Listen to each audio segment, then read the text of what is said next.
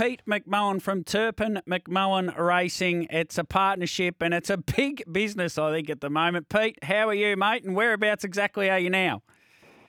Fine, David. Yeah, just on the way to the airport this morning, um, back in Brisbane and heading back down to Melbourne. How many horses did you get through this morning before you headed off? Uh, we did a fair few. Um, there was still a bunch left to go when I left, so uh, left, left them, the guys at home do a bit, but hopefully they can finish that off and uh, hope to duck down and hopefully some successful night at Bendigo tonight. Yeah, tell us about Xena Rainbow. She's obviously not in the passenger seat there with you and coming down on uh, the first class aeroplane. I'm just a bit nervous. You're going to tell me that that Pepe McGuinness is in Victoria again and he's brought her down. No, no, I um, I actually took her down early in the week uh, myself. I drove down and took her down there and uh, I had to, had to fly home and uh, just got a big operation home, so I had home and do a few things there and then fly back down again. So who's she staying with, mate? Uh, just Jeanette Craig Gamblers, uh, but I'm just at the moment. Um, uh, she'll more likely stay there for the uh, duration of the British band. Well, that is one thing when there's only virtually what there's 23 horses in it, or 21, not 20 now, with three scratchings out of it. You're guaranteed to get through to the semi-finals. So it's a funny old night. Sometimes these nights you've ended up now drawing gate five. Has she got gate speed? Can you get across to the front? And are you trying to w- make sure you win tonight to pay for the trip a little bit?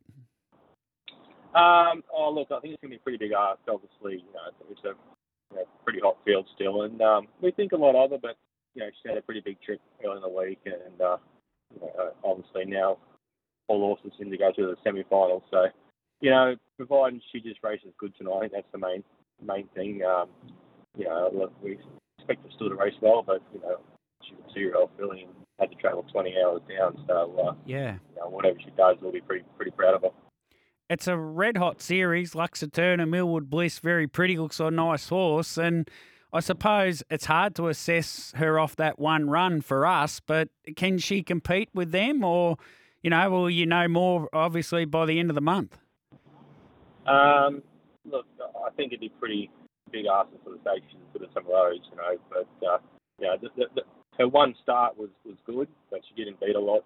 Uh, but she did have a barrier trial a week later, which we were super pleased with. Uh, about 55 and throwing 26 and change, and she only just got beat by um, two horses that looked like they're going to be pretty good, and they both went on and raced in a uh, Group Two race a week later, running second and third. Yeah. Um, so, yeah, that's sort of what the form form line we're sort of taken. That that was pretty impressive. So uh, yeah, that was sort of enough for us to sort of take her away.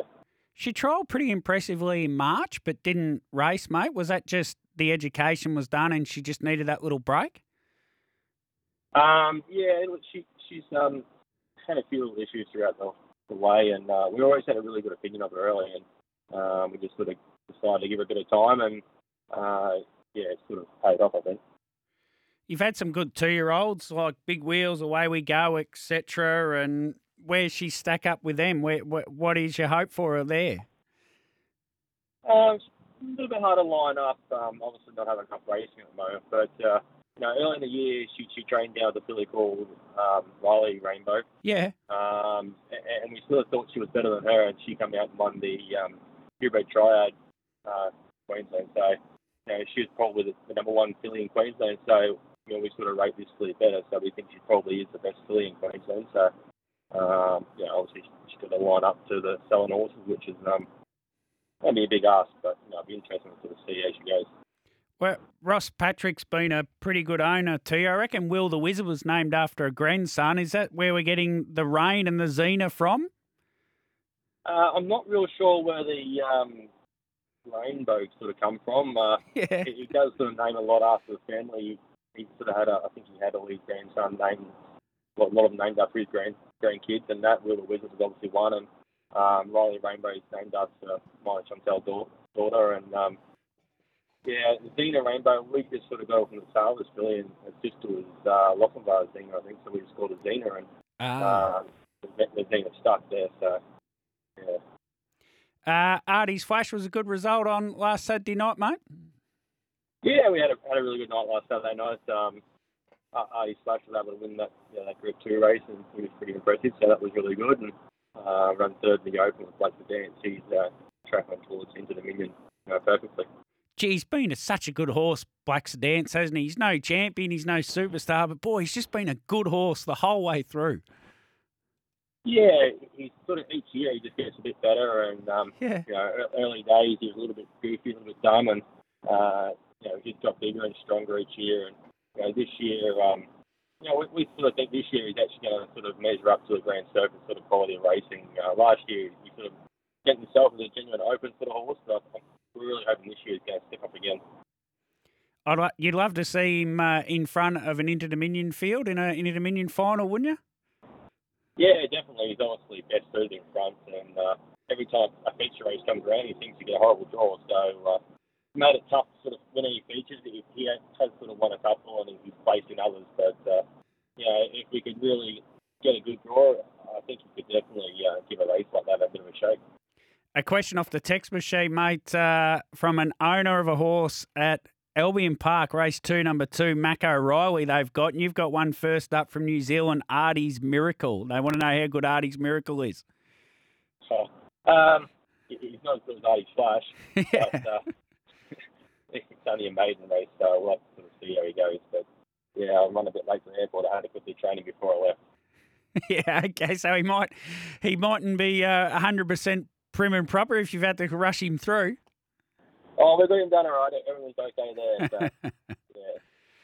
And the the World Driving Championship, mate, what an experience! You won a couple of races over there. You were you were second going into the last day. It didn't quite roll out as you would have hoped on that last day, but I don't think it really matters, does it? Whether you win it or come sixth? it's just the experience and the valuable friendships and relationships you gain on the way.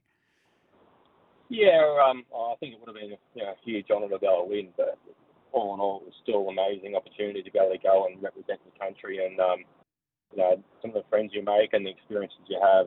You know, I'll definitely cherish them forever. And yeah, it was all sort of working out pretty good. We're getting done on the last day, albeit it didn't look like we could win the series, but uh, you know, we just had a bit of a bad last day, and I think finished up sixth. But uh, yeah, it was something certainly to remember forever.